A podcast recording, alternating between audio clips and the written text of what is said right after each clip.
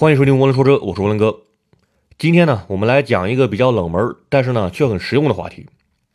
如果你跟军车、警车发生了交通事故，该如何处理？当然啊，涡轮哥希望大家呢永远也别摊上这样的事情，但是必要的常识我们还是要知晓的。对于特种车辆呢，原则上也是要遵守交规，依法处理的。比如警车违章了，一样也要接受处罚。但是执行任务除外啊。吴龙哥通过请教交警朋友和查阅法规资料啊，下面呢将军车、警车相关的交通事故处理方式总结一下。首先啊，我们要了解一个点：军车和警车有没有保险？答案是啊警车有，军车啊不一定。我们先说警车啊，警车的号牌呢也是由车管所负责发放的。可以说啊，只要是车管所负责发放牌照的车辆，都会有交强险。这就有了一个基本的保障。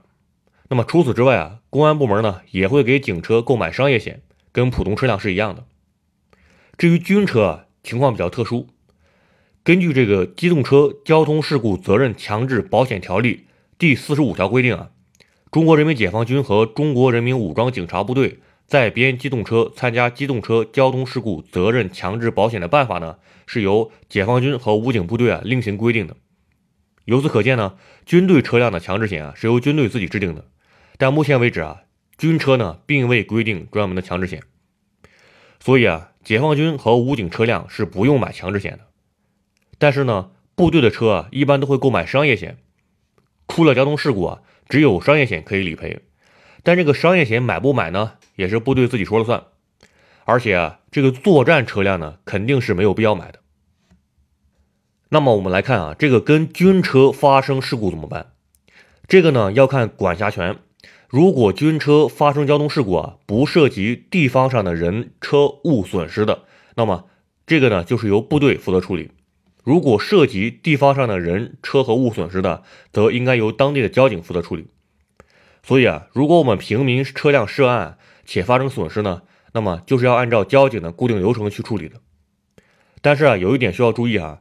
在涉及赔偿事宜的时候呢，由于军车没有交强险，所以啊，保险公司在赔偿额度上可能会避开交强险范围内的赔偿。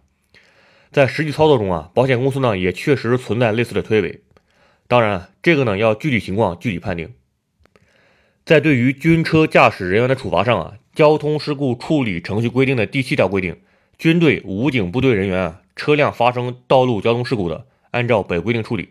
需要对现役军人给予行政处罚或追究刑事责任的，移送军队、武警部队有关部门。那么我们再来看啊，这个与警车发生交通事故该怎么办？与警车发生交通事故呢，首先要明确一点，那就是回避原则。也就是说啊，这个某公安部门的警车发生交通事故以后啊，应该由其他辖区的交警队来负责处理，而不是自己人给自己人办案。如果当事人所在交警队啊没有回避，则另一方当事人啊是可以申请回避的。如果这个时候事故已经认定结束呢，发现没有回避，那么当事人啊可以交通事故认定违反法定程序为由，向上级公安机关交管部门进行信访。根据《道路交通安全法》第八十三条规定呢，交通警察调查处理道路交通安全违法行为和交通事故呢，有下列情形之一的，应当回避。第一是本案的当事人或者当事人的近亲属。第二啊，本人或者其近亲属与本案有利害关系。第三呢，与本案当事人有其他关系，可能影响案件的公正处理的。除此之外呢，由于警车都有交强险和商业险，所以啊，在事故的处理流程上呢，跟一般事故是一样的。但是呢，有一点啊，大家要知道，如果发生事故后，警车因为执行任务而驶离现场。那么这个是不属于肇事逃逸的，所以啊，如果我们在道路上遇到警车鸣笛呢，应该尽量避让。最后啊，我们来简单的了解一下军人和警察的违章问题，这个呢算是一个科普。首先呢，你要知道啊，驾驶军车有专门的军车驾照，那么驾驶坦克呢也有专门的坦克驾照，但是啊，这两种驾照呢是不能够用来驾驶民用车辆的。如果持有军用驾照驾驶了民用车辆呢？那么这个是明确规定属于无证驾驶，应该按照规定呢交由部队处理。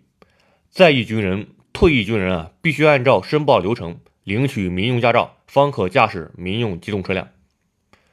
那么问题来了啊，军人驾驶部队车辆违章，这个怎么办？这个呢就有意思了啊，因为这个军用驾照啊，它其实也有十二分，但是呢是由部队记录的，而且依照的是《道路交通安全法》以及《道路交通安全法》的实施条例。具体操作流程呢叫做超告制度，也就是说啊，交警呢可以抓违章。